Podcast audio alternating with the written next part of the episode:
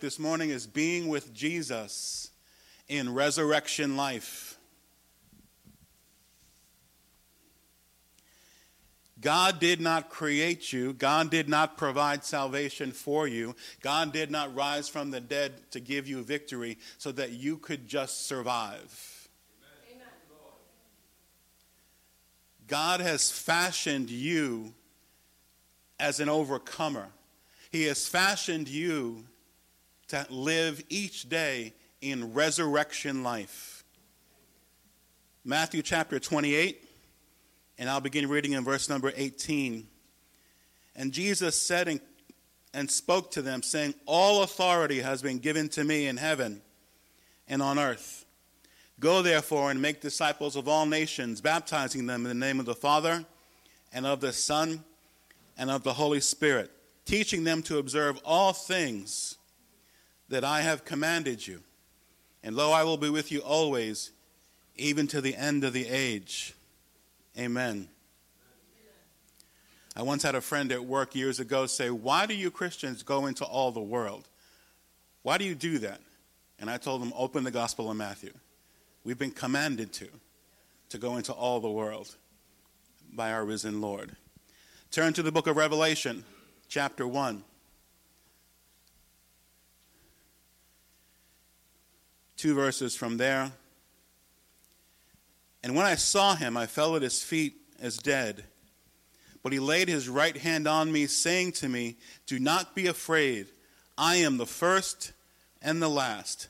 I am he who lives and was dead. And behold, I am alive forevermore. Amen.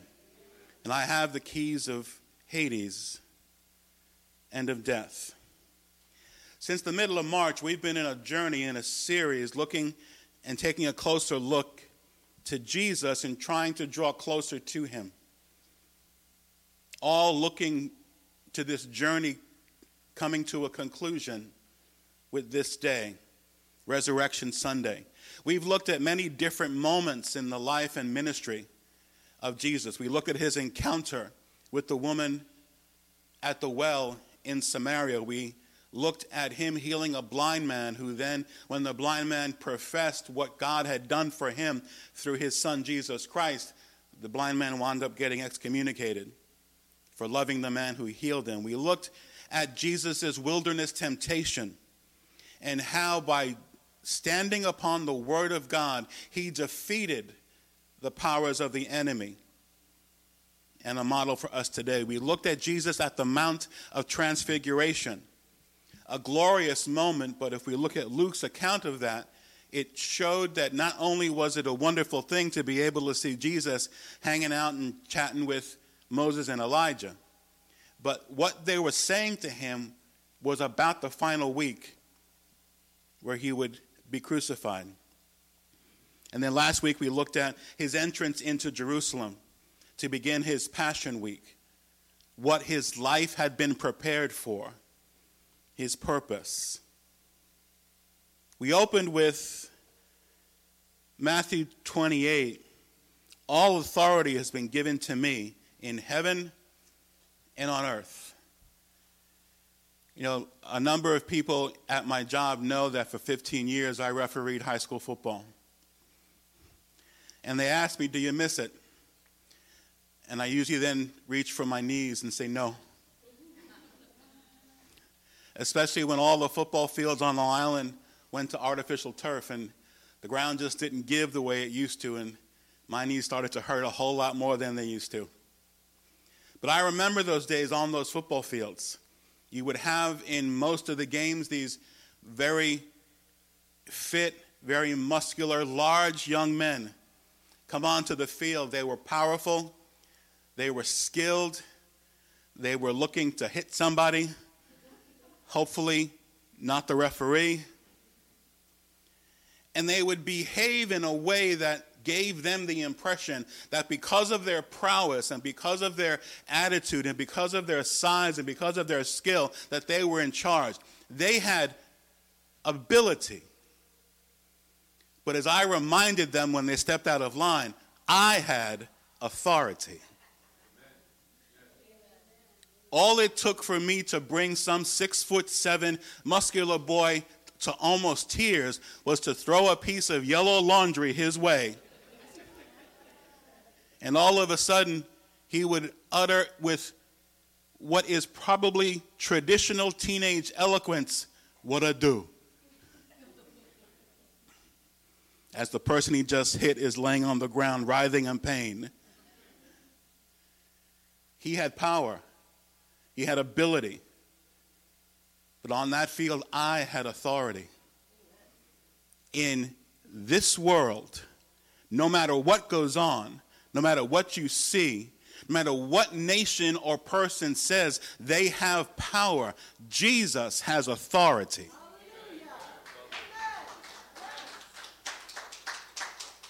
He tells his disciples as the Gospel of Matthew closes that all authority is given to me on heaven and on earth. So we've been on this journey. If you knew nothing about any aspect of the Christian faith, it would not require a lot of focused observation for you to come to the conclusion that the holiday known as Easter or Resurrection Sunday is important. We give a lot of time and energy to this holiday we give it to Christmas as well, but Christmas is the beginning of the promise. And yes, two days ago we focused energy and attention on Good Friday, which is us coming to a place of remembering the greatest sacrifice in human history. And then we come to Resurrection Sunday, the commendation and celebration of Jesus keeping his promise so many people in our culture today make promises, but we have a God who not only makes them, but he keeps his promises. In Matthew chapter 20, beginning in verse number 17, just before he enters Jerusalem on that donkey, now Jesus going up to Jerusalem took the 12 disciples aside on the road and said to them, Behold, we are going to Jerusalem and the Son of Man will be betrayed, and chief priests and scribes, and they will condemn him to death and deliver him to the Gentiles to mock and scourge and to crucify. And on the third day, he will rise again. On the third day, he became alive again. And yet, in observing and looking at the Christian calendar and the various moments that we highlight, one could give the impression that Resurrection Sunday might be third in the list, given the amount of energy and attention, or maybe second, depending on how you view Good Friday. And it would be easy to look at it that way. But I want to proclaim today without the resurrection, there is no Easter Sunday. Without the resurrection, there is no Christian faith. Without the resurrection, there is no, no reason to be in the house of God today. I'm going to take that a step further. Without the resurrection, there's no Christianity. Paul was clear in 1 Corinthians chapter 15 verse 14. And if Christ is not risen, then our preaching is empty and our faith is also empty. Without this foundational truth, the life changing reality that Jesus is alive, we are playing games here. And truly, it's one of the saddest games. This is the greatest truth in the Christian faith. Yes, loving other people is very important, and that's part of being a Christian. Ministering to the poor and the downtrodden is part of what we do as believers. And being kind to the stranger and standing up for the marginalized, that's part of being a Christian. These are all truths and principles that are vital to any understanding of the Christian way of life. But none of it matters as far as being a Christian without the resurrection. Amen. Without Jesus coming back, not only to give us resurrection power, but resurrection life. As believers, because Jesus is alive, we can live differently. Amen. We can live resurrection existences. But what is the benefit of a resurrection life? Y'all ask such great questions. Resurrection life, first off, can remove all fear. In the passage we read in Revelation, John is given a vision of Jesus Christ in all of his glory, in all of his majesty, and he has the normal human reaction. He falls down and passes out. That's just his body reacting. Then Jesus taps him on the shoulder and says the one, uh, these first three words that all of us need to hear in any situation of life do not be afraid. Hebrews chapter 11, uh, chapter 13, verse 6. So we may say boldly, The Lord is my helper. I will not fear. What can man do to me? 1 John chapter 4 verse 18 There is no fear in love but perfect love casts out fear because fear involves torment but he who fears has not been made perfect in love. 1 Peter chapter 5 verse number 6 Therefore humble yourselves under the mighty hand of God that he may exalt you in due time. Verse 7 casting all of your care upon him because he cares for you. Because Jesus is alive today, I can have no fear in any day of life. There is so much fear in our world today. And if the world out there is all that there is to you, you need to be afraid. Conflict and strife everywhere anger so elevated and the reality is the majority of the anger many people feel is motivated and fueled by fear national fear racial fear political fear all founded in fear now let's be clear we are called as Christians to stand for what is right. We are called to be involved in our society and to influence where we can the way things work. We are called to stand for what is right and against what is wrong, and we are called to define those terms by the word of Almighty God. All that's true, but no matter what happens in the world, no matter what I see on TV, no matter who's sitting in the White House, I can live without fear. No matter how many laws are passed, that go against biblical teaching. No matter how far the Christian way of life our world travels, no matter how difficult things get, or how much opposition there is to, li- to living a Christian life, I can live each day with the words that Jesus said to the John the Revelator do not be afraid.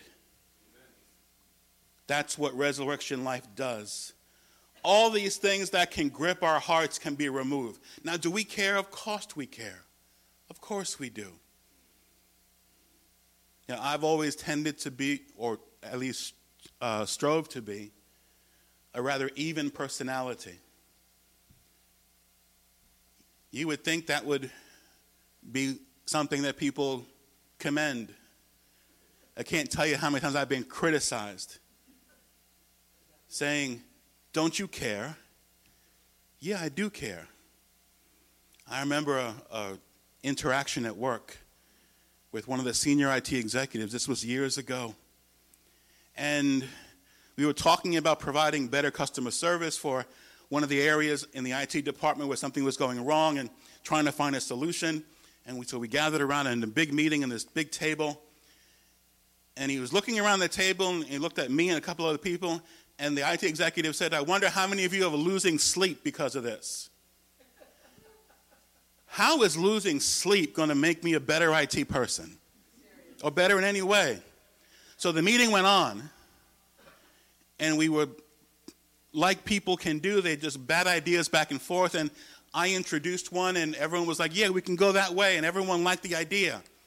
And someone said, How'd you come up with the idea? And I guess it was I was in one of my more sarcastic or cheeky moods. I said, I guess I had a good night's sleep last night. I know, it probably wasn't the most Christian thing to say. But when you live a resurrection life, fear is gone, like we sang. All the things that can create crippling anxiety can be removed from one's life. All the things that can immobilize you and me from being able to move forward in any capacity. With Jesus in your life and living a resurrected life, we can have all of that fear be removed. Amen. Now, the fear can be removed, perhaps not the conditions. You see, what you and I want, what most people want, is I'll stop being afraid when you fix things. I'll stop being afraid when the conditions that made me afraid go away. Aren't you glad that Jesus is powerful and more powerful than your situations? Jesus says to us today, be, Don't be afraid. I am alive and I will be forevermore. Now, I want to, as you all know from, from me, I want to interject some balance here. A lack of fear is no excuse for a lack of wisdom or being aware. Many of you were so kind this week. You were praying for me and you texted me, especially on Tuesday when you heard the reports of the shooting at the subway station in Brooklyn. And were asking me, was I okay? And I appreciate those prayers. And I was. I was fine. In fact, I found out about it because some of you texted me. I wasn't looking at my phone for the various notifications. And on the way home, I was kind of thinking, well, should I take the subways home or not? And then my job offered me and offered any employee the opportunity that if you wanted, we will pay for car service for you to go all the way home, which was very nice of them. Now, I'm certain they were thinking that the majority of their employees who work in New York City live in New York City. I live in Central Islip. and when I looked up the cost for that, I went, okay, it's not coming out of my pocket. So I went and ordered a car to go home. And they said, we'll be there in 10 minutes. And 10 minutes went by. And 15 minutes went by. And 20 minutes went by. And 30 minutes went by, and they said, We're still trying to find someone to take you home. And I said, You know what? And I told this to my wife. I looked up and I said, Okay, Jesus, you and me are going into the subways. And I was fine. Now, was I probably more aware than I would normally be given what had happened that morning in Brooklyn? Yes, I was. But the awareness didn't zap me of energy. It didn't take me down to a place where I couldn't function or couldn't breathe until I got out of the subways. I got on the subway and then I got off the subway and Jesus was still Lord.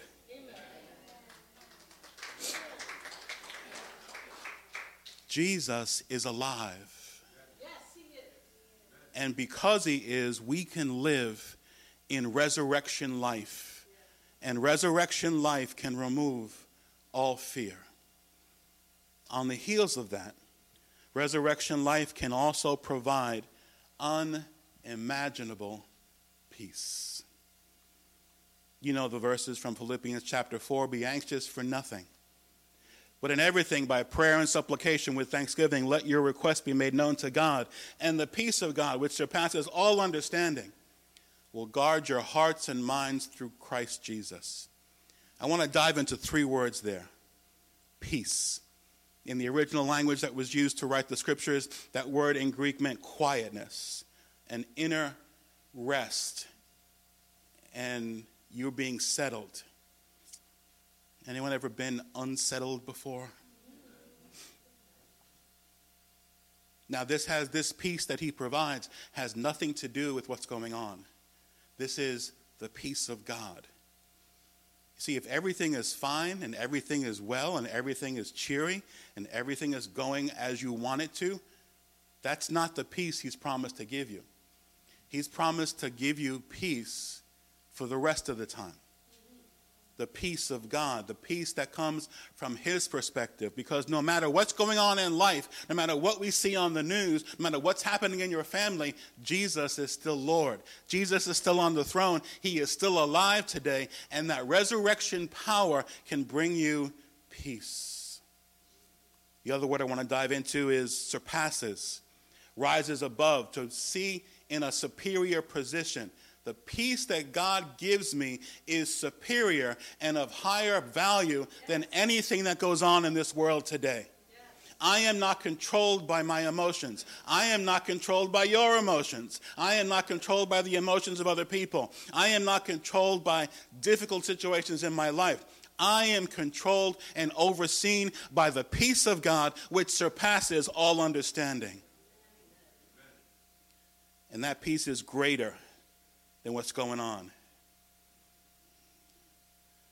And then the last word I want to go into is understanding. Human thought, the feeling or ability to understand, it's not going to make sense to people. They're going to say, Don't you care? Or what's wrong with you? Or are you truly processing all of this? Now, we need to be real people. But when God gives you a peace, it's going to surpass human comprehension. It won't make any sense. So I looked at the word peace and surpasses and understanding. Hopefully, I don't have to dive into the word all. It surpasses all understanding. Then Paul says it will guard or protect your hearts and minds. And it just would take five minutes on the newscast at the end of the day to realize that our hearts and minds need protecting. John chapter 14, verses, verse number 27, Jesus says, Peace I leave you. My peace I give you. Not as the world gives, do I give to you. Let not your heart be troubled, neither let it be afraid. We are given access to a peace that is beyond human ability to understand, peace that goes beyond reason, peace that won't make sense to anyone.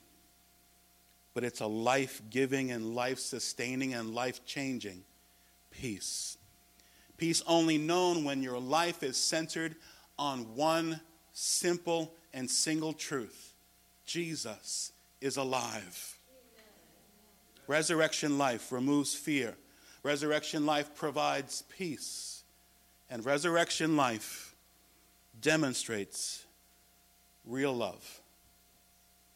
Not the stuff that Hollywood would like to portray as love, but real love.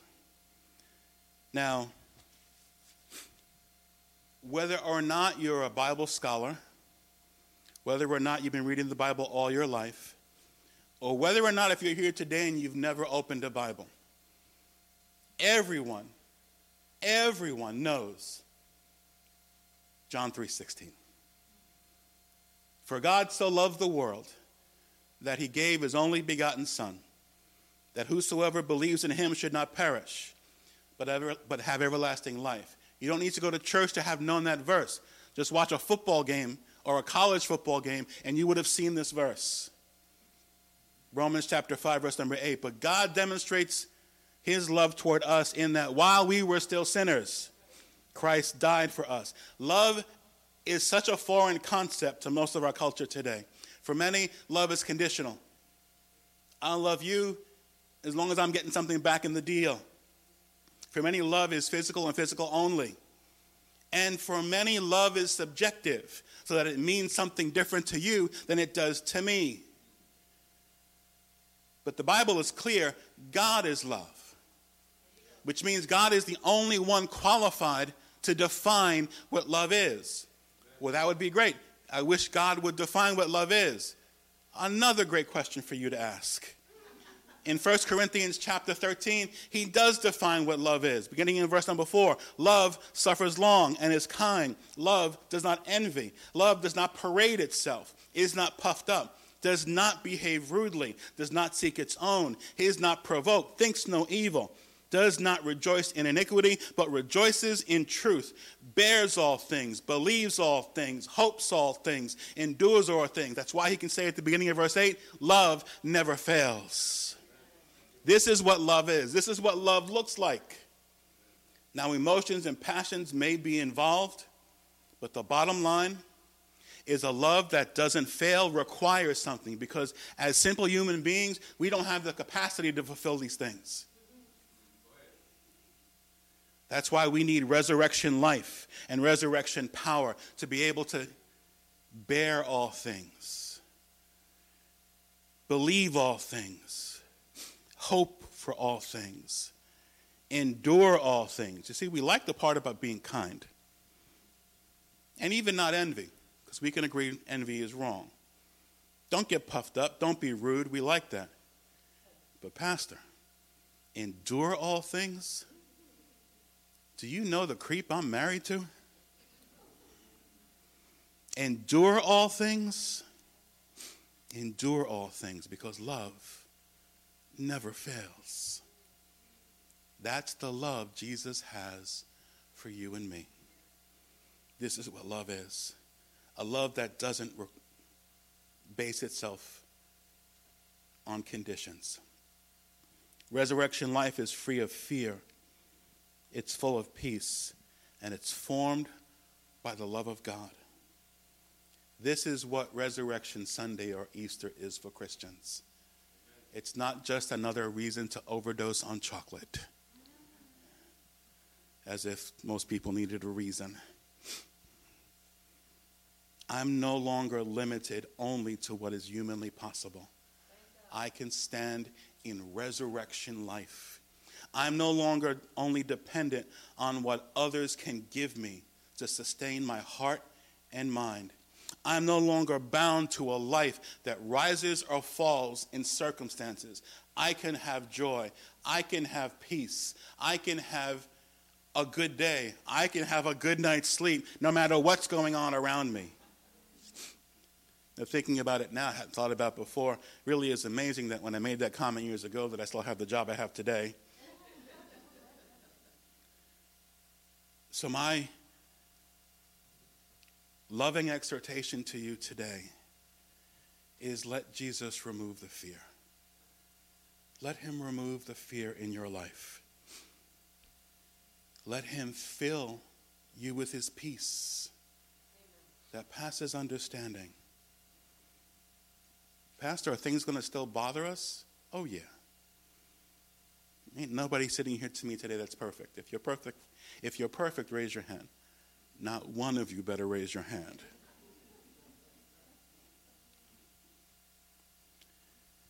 But even in my lack of perfection, through the Holy Spirit, I can walk in a life that is godly through His power. He removes the fear he fills me with peace. And He is my daily example of how to love other people. You know, it's a mess out there. That's a high theological term, mess. It's an absolute mess out there. I got to figure out how to say that in Greek. But it's an absolute mess out there. And one of the reasons why it's an absolute mess out there is because it's filled with people who are an absolute mess. Some of which are sitting here today as I look down, not looking at anybody's face. But we can still love. We can still extend because of a power you and I have been given. A power to do something this world's not capable of. This world loves by condition. If you come over to my tribe, if you follow my ideology, if you agree with what I'm doing, then I can love you. Jesus says, I died for you while you were still my enemy. And I can love you, and you can love others the same way. Jesus is alive. And by making him your Lord and Savior, by being his disciple, you can be truly alive today as well being with Jesus in resurrection life. That's what this day celebrates. That's what this day is about. Stand with me, please.